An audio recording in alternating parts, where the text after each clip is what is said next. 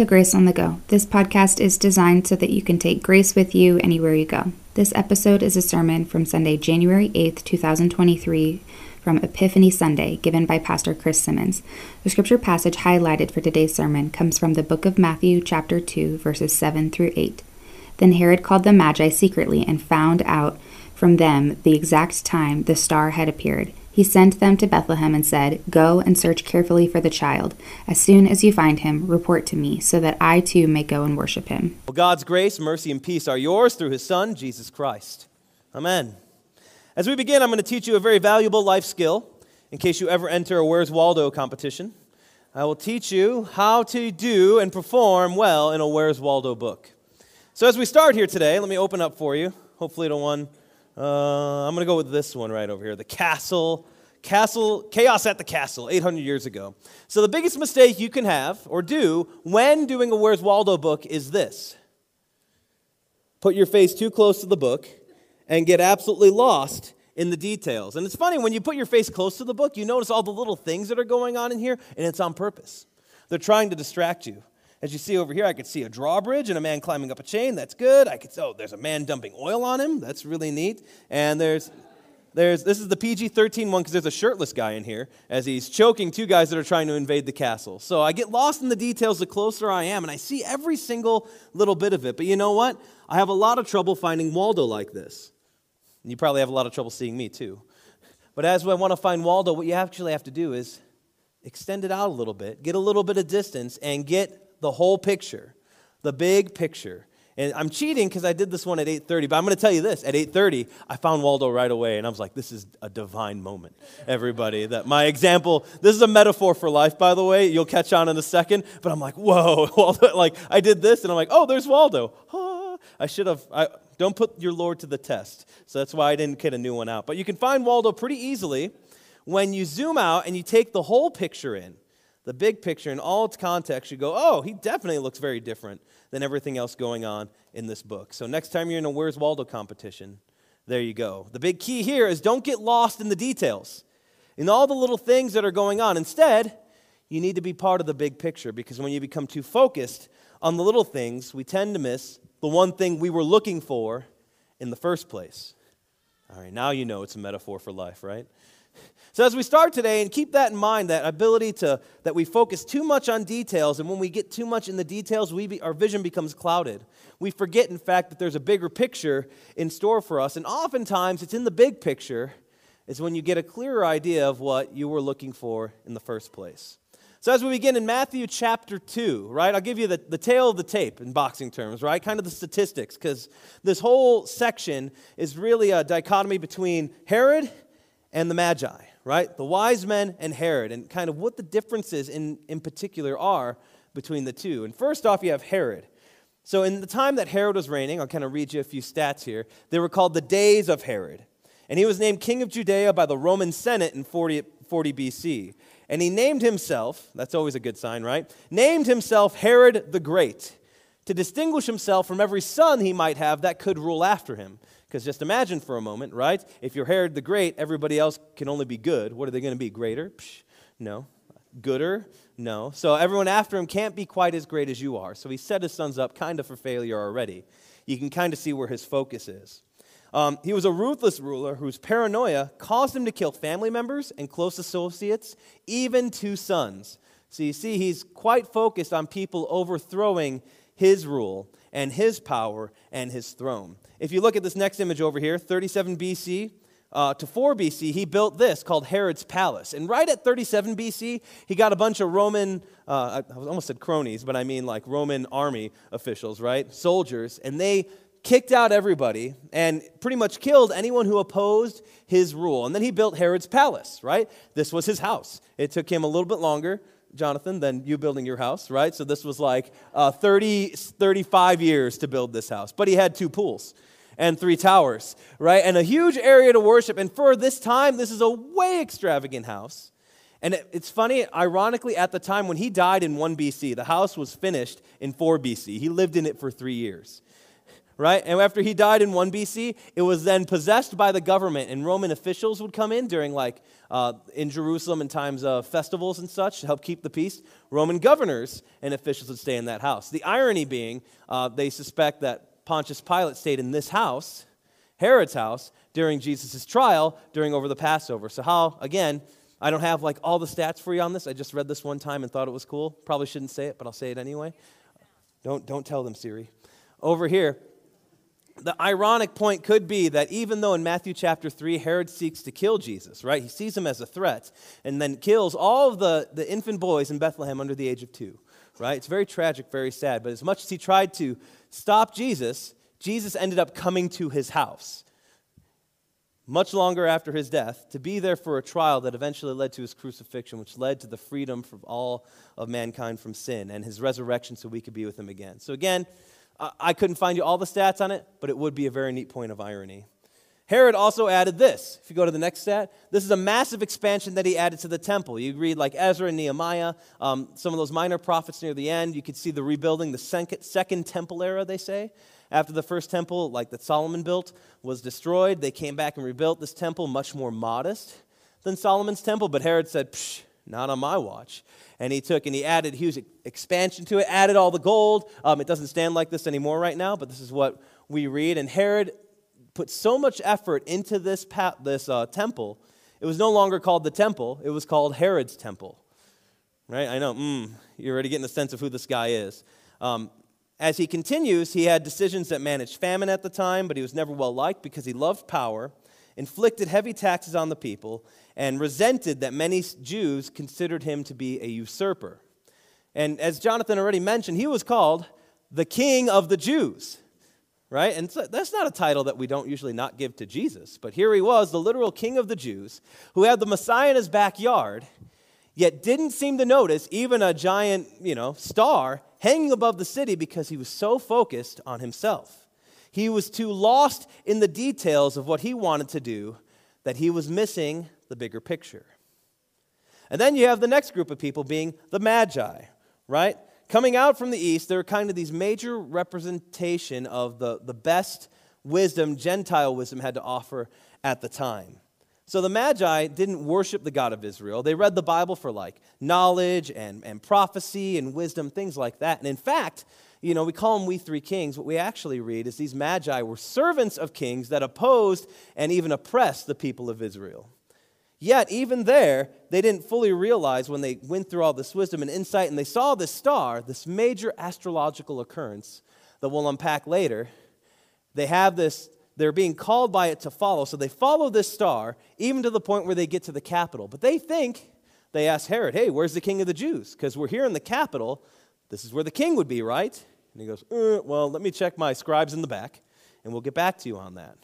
And that's what ends up, the star and God end up leading them to the manger and to Jerusalem, uh, sorry, to Bethlehem and to Jesus. And to the point where they bring gifts of gold, frankincense, and myrrh right? Typical gifts that you would give to a king. So even though it's very limited in their understanding, and even you could say limited in their understanding of faith and who God was, they still come to the manger for this reason. They weren't lost in the details of their study and what they were looking for. Instead, they took a cue from the details to realize that there's indeed a bigger picture out there. And you see that steep contrast between the two. The one who's supposed to be closest to the prophecy, the one who's supposed to be the one that tells you it, it, it happened yesterday because we're that in depth in study. Herod's half Jewish, right? So he's there, king of the Jews, and doesn't realize that his Messiah is there and only actually sees his Messiah as a threat to his own rule. And these guys from out east that are like, we don't know what's going on, but we followed a star here. There's supposed to be a king. So we've read show us where he is, because there's a bigger picture in what this king has in store, not just for the people of Israel, but perhaps for the entire world. So you get that, right? One that's lost in the details and one that sees the bigger picture. And I want to show you this painting. It's very famous. Can you tell? Right? It's a very famous painting. In fact, you see it, and I, won't tell you where else you see it. I'll mention it later. But I remember seeing this painting when I was in third grade, which is a long time ago. It was funny. Someone came up to me after 8:30, they're like, I'm in third grade. I'm like, I was in third grade like 25 years ago. but as um, I was in third grade, we'd go to the Art Institute of Chicago all the time for different field trips, things like that. And you exit one exhibit, and immediately to your left, there's this painting. It's got to be 15 feet by, by 10 feet or 11 feet high. Big painting, and you are close to it. It's a reproduction, but you're this close to it, and this is what you see. You kind of see a bunch of dots, and you go, hmm, yes, I see what they were going for there with those dots. Hmm, you, you come up with some weird interpretation of what's going on.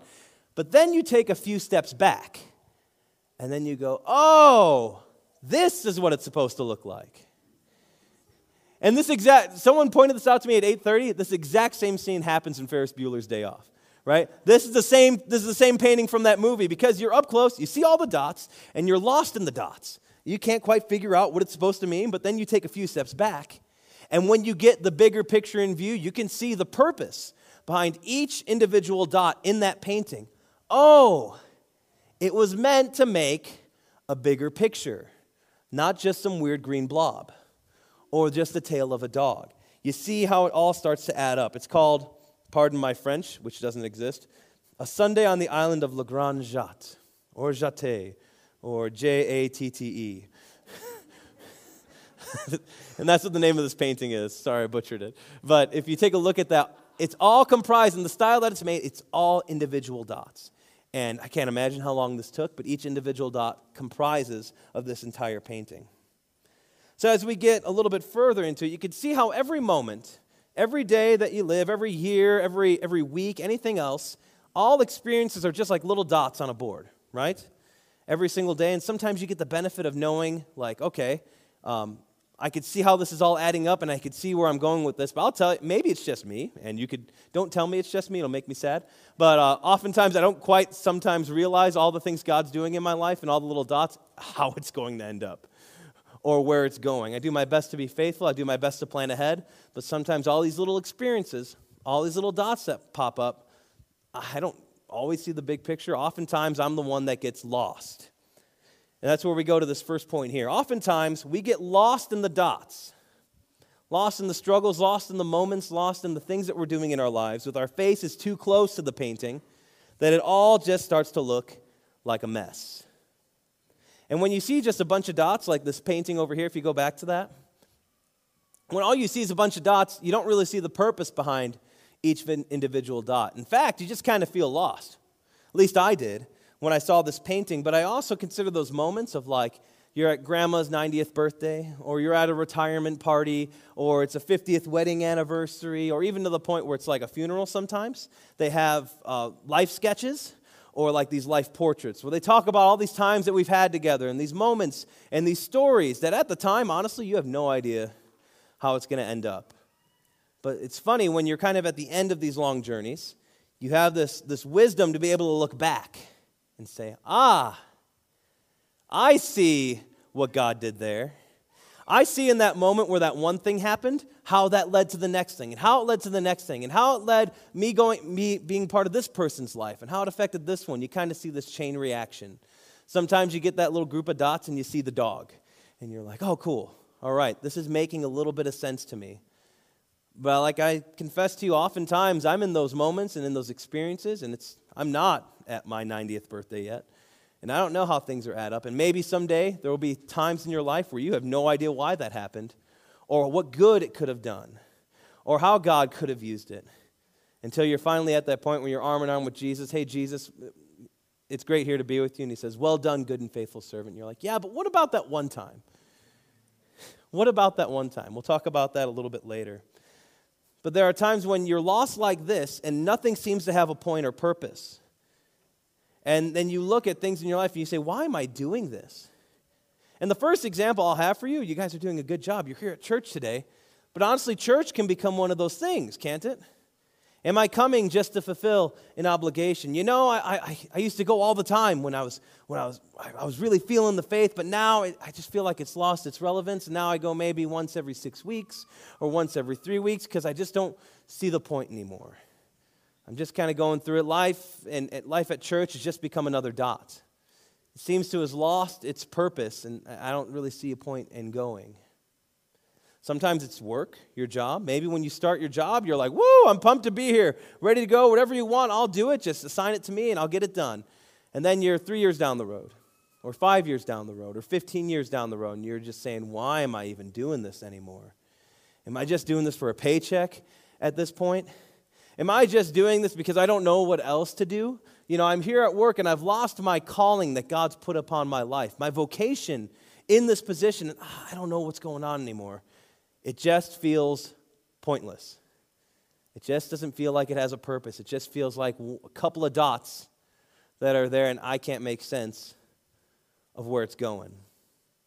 And if it's not work, and if it's not um, going to church, sometimes it's family, right? I, I don't know if I'm at a point in my life where you wake up and you are going until you go to sleep, and you're wondering what happened. It's funny, reading Ecclesiastes, when he talks about the days being evil, I'm like, I'm finally starting to get it because I had a lot of plans for today that didn't happen.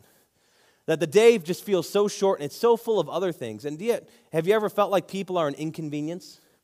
That they're no longer a blessing to be around? That my family has now just become a task that I have to accomplish until the end of the day when I go to bed? Or maybe even when I'm supposed to go to bed, they're still awake. Or, or beyond that, it's not always the family that we have in our house. Sometimes it's the family outside of our walls. It's our church family, it's the people, our chosen family and friends. All of a sudden, they feel like a task that I have to accomplish rather than a blessing. And then you sit down when you're about to go to bed at home. It's like, man, my whole day just felt like a dot. And I don't, I can't make sense of how this all happened every single instance, every single day. I wish that I could just find purpose and passion and meaning in something that was going on. And those are just three examples, but there are so many things in life that can just kind of fall into that void for you, right? that just become a bunch of blurry dots on a piece of paper. I don't know how this is adding up. I don't know where this is going. And I become so focused on what I want them to be and what I want to see that I forget and miss that all these things in life are part of a much bigger picture. And what's it like when you're lost in those dots? Doesn't it feel consuming? It has for me.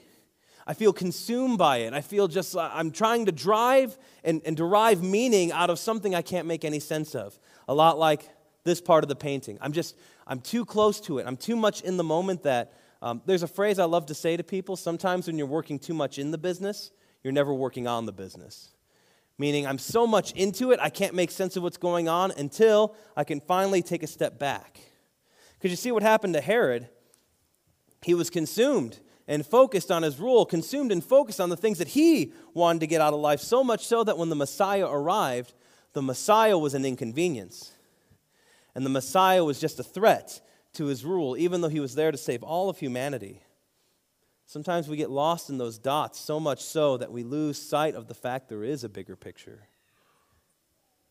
And the risk of that is this is that we lose focus on the fact there can be a bigger picture, but our Lord, our God, is the God of the big picture.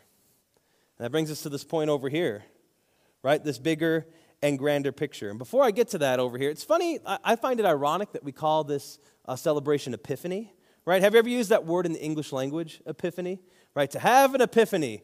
The example I gave earlier, off the top of my head, little Johnny uh, was in sixth grade science, and he forgot everything on the day of his final exam until suddenly he was sitting there and had an epiphany and had, which means a sudden realization. He suddenly remembered everything that he had learned throughout that year and was able to do well in the final. Or, I'm up here before you right now, and let's say I'm rambling and I don't have anything written down.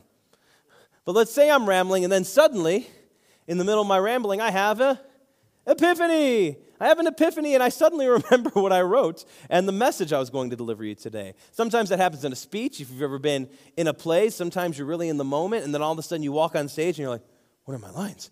Oh my gosh, what are my lines? I can't remember my lines. And then you say your first line, you have an epiphany, a sudden realization and remembrance of the things that you had forgotten. And I find it fitting today because oftentimes when we're lost in that mess, lost in all those dots without passion or purpose, we have no idea where it seems like it could go. All of a sudden, right? It's like a star in the sky that catches our eye. We have an epiphany. It's a moment, oh, we have a God that's a God of the bigger picture. Somehow God uses this. Somehow I know God is with me in all things. This is going to be part of a grander portrait in a way that maybe I don't understand. But if I trust that God is walking with me and, in fact, calls to me and leads me to Him, I have that great gift of even a little bit of assurance that when I'm lost in those dots, maybe someday, standing alongside Jesus, I'll, He'll unfurl to me the bigger picture. And that takes us to our final point, which is this. If you step back, you could start to see how it all comes together. What was really interesting is when Julius Caesar died, there was a supernova, right? This, this cosmic cataclysmic event that they saw in the sky. So all astrologers and scientists at that time then said, you know what? Whenever a major king or king, uh, whenever a major king is born or dies, that must be a sign that there's this major occurrence that something in the world is going to change. So whenever there was something that happened in the sky, they said a major king who's going to change the world must be coming, or is born, or has just died. So you see these magi, and they see this star that's in the sky. In their mind, they're going, that's a major astrological occurrence. Something is happening over there, something big that's going to change the foundation of the world. And they felt called to follow it and called to find that star. If you go next slide for me, right? They saw it as a sense of getting the bigger picture. And when we get to take a step back, sometimes in those moments where in our lives where we're lost in Waldo and in the dots and can't seem to find what we thought we were looking for, taking a step back, studying Scripture. That same star that, that the Magi followed is right there in Scripture, leading you to Christ, reminding you that this portrait, right, it's not just what God had planned for you. What God had planned for you was to be with Him, to walk alongside Him, to know that He is alongside you always, just to have that moment right? Not to be lost in the dots, but to see a bigger picture, no matter how things in your life seem to change. When I was in, uh, to tell you a little bit about my background, we were in Twin Falls. We moved there, and I helped start, the whole reason was to start a new church helped launch a new church. They were there for two years, and then I applied for seminary. And the typical way seminary works is you go there for two years of residential, meaning you live on campus and you take classes. Then you go away for a year for something called vicarage.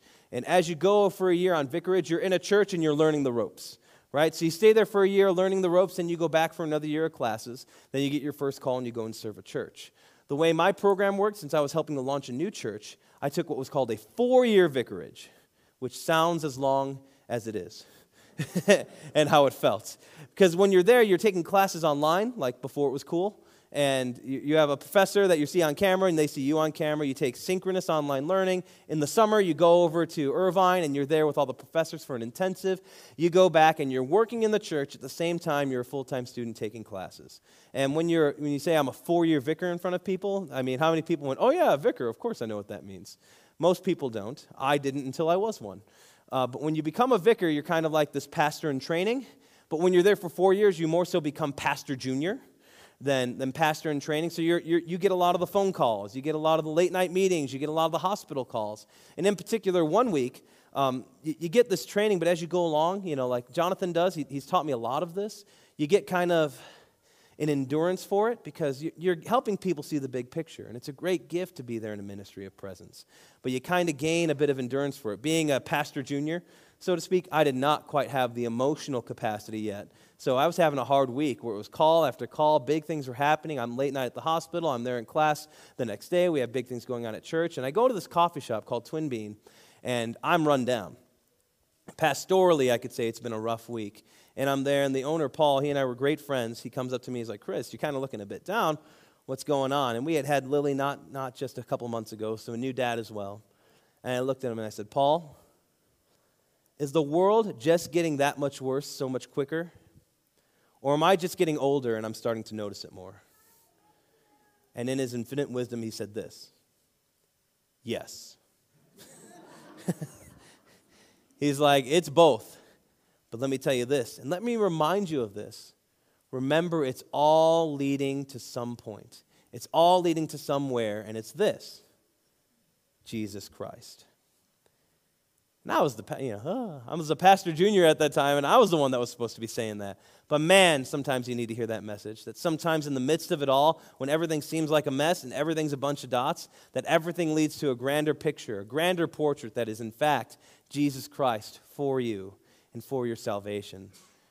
And I needed to hear that because I was at a time where I, I don't know what to do. How do you raise a child in this world? How do, how do you, what's the world going to look like five years from now, 10 years from now? Who am I supposed to trust? Where am I supposed to go? And you hear this story again from Matthew chapter 2. Because as things continue to change, rather than being lost in the change, realize that the change is going somewhere that all things are leading to Christ. And I'm not saying this to defend ungodly practices or unholy things. And I'm not telling you not to fight the good fight. You should fight the good fight. And, and you shouldn't accept things that are contrary to our Christian beliefs. Of course not. You shouldn't do that. I am telling you that all changes in all the world, as, as time continues to progress, it's all leading to Christ. And when that change is happening, you kind of have two approaches to it. Number one is you can approach it like the Grinch like in How the Grinch Stole Christmas, a very wise theologian that is Dr. Seuss. Right? So the Grinch, uh, he's like, I hate Christmas. I'm going to stop Christmas from coming. So he takes all the packages, he takes all the ribbons, he takes all the bags, he takes all the ornaments, he takes all the trees, he puts them in the sleigh and goes to the top of Mount Crumpet. Right? And as he's about in that iconic scene where it's teetering, if you've watched the Boris Karloff movie, right? And it's teetering there, and he's going to throw it all down the mountain. What happens? He hears the Whos down in Whoville singing their little Who songs. And he has this realization. Even though I took all the presents and the, back, the packages, the trees, things like that, I couldn't stop Christmas from coming. And this is where it was, it'd be cool if it was like a choose your own adventure book, because there's like two options. Like, what if he, his heart didn't go three sizes that day? What happens when you refuse to accept that Christmas came, when you refuse to accept the change? Because that option is what leads you to the option that Herod took. When Herod tried to stop Christmas from coming, he ends up dying in 1 BC, killing family members along the way because of his intense paranoia for his throne as a supposed king of the Jews. And the second option is what the Grinch took. His heart grew three sizes that day. But the idea is actually realizing that Christmas already came that when Christmas came, there was change that was already put upon us, and that change was in the form of an infant that came, filled with all of God's goodness for our sake in Jesus Christ, the very Son of God, light of light, light of light, very God of very God. And what's amazing about that in, in this time of Epiphany, right? It wasn't just something that were for the Jews that were there, this light that led Gentiles to himself. It was not a gift just for the people of Israel, but a gift for the entire world. We met, uh, Pastor Dinger mentioned this earlier. It's something that strikes me the most about the story, it's this. When you have a star, right, the Magi follow this star. It's not like the star was there and they're like, oh, you know, we should check out what that is. Maybe there's part of that inside of themselves, sure, but I see that star calling out to them in such a major astrological occurrence that says, follow me. Because we have a God that's a God of the big picture that you don't have to go out and look for. Our God comes and finds you and says, Follow me. And time and time again, we hear it from Jesus, right? Follow me, follow me, and I'll make you fishers of men. Follow me, come to me, all who are weary and heavy laden, and I will give you rest. Follow me. So, as we close, let me invite you in those times where, honestly, and at the beginning of the year, it can seem the messiest. Where there are just so many dots out there, sometimes we feel lost in the details, or even lost, like Herod was, in just focusing on a lot of the wrong things and lost in ourselves. There's a time where we feel called to take a step back. Because God has a bigger picture in store, not just for all of humanity, which He did, but for you individually. God has a bigger picture in store for you as well. And you may not see it in these moments, in these times when all the dots are messy. You may see it five years from now, 10 years from now, that 90th birthday party you'll hit in that life sketch, in that life portrait, or it may just be in that time with Christ. And Christ tells you, Well done, as I said before, good and faithful servant. Maybe an unfurling of the painting, or maybe I won't even care at that point. I'll be glad that that grander portrait is of me and Christ alongside me. You know, when we get this section from Paul in Romans 8, can you go back to that verse for me? Back one slide, I think. There we are. Paul in Romans chapter 8, verse 28, he says, and we know that in all things, God works for the good of those who love him, who have been called according to his purpose. Again, that first part is used a lot, but I really treasure and love that second part of the verse, who have been called according to his purpose. I find a lot of assurance that God has a purpose, not just for me, but for every single dot that comes into my life. Every single moment that I'm unsure of, to know that God's alongside me and I'm called according to his purpose. And someday that's going to come out to be some sort of portrait, whether it's in my painting or it's a way that he's painted through me for the sake of somebody else. So, whether it's revealed to here, to us in this lifetime, or now, know that all things are worked for his good for those called according to his purpose. And that purpose being that Christ was indeed for you and still is for you in every single dot, in every single detail, in every single moment. To him be that glory, now and forever. Amen. If you have any questions or comments, email them to podcast at gracepocatello.org and make sure to subscribe to our channel to stay up to date on sermons and classes at Grace Lutheran Church in Pocatello, Idaho. This podcast is designed so that you can take grace with you anywhere you go.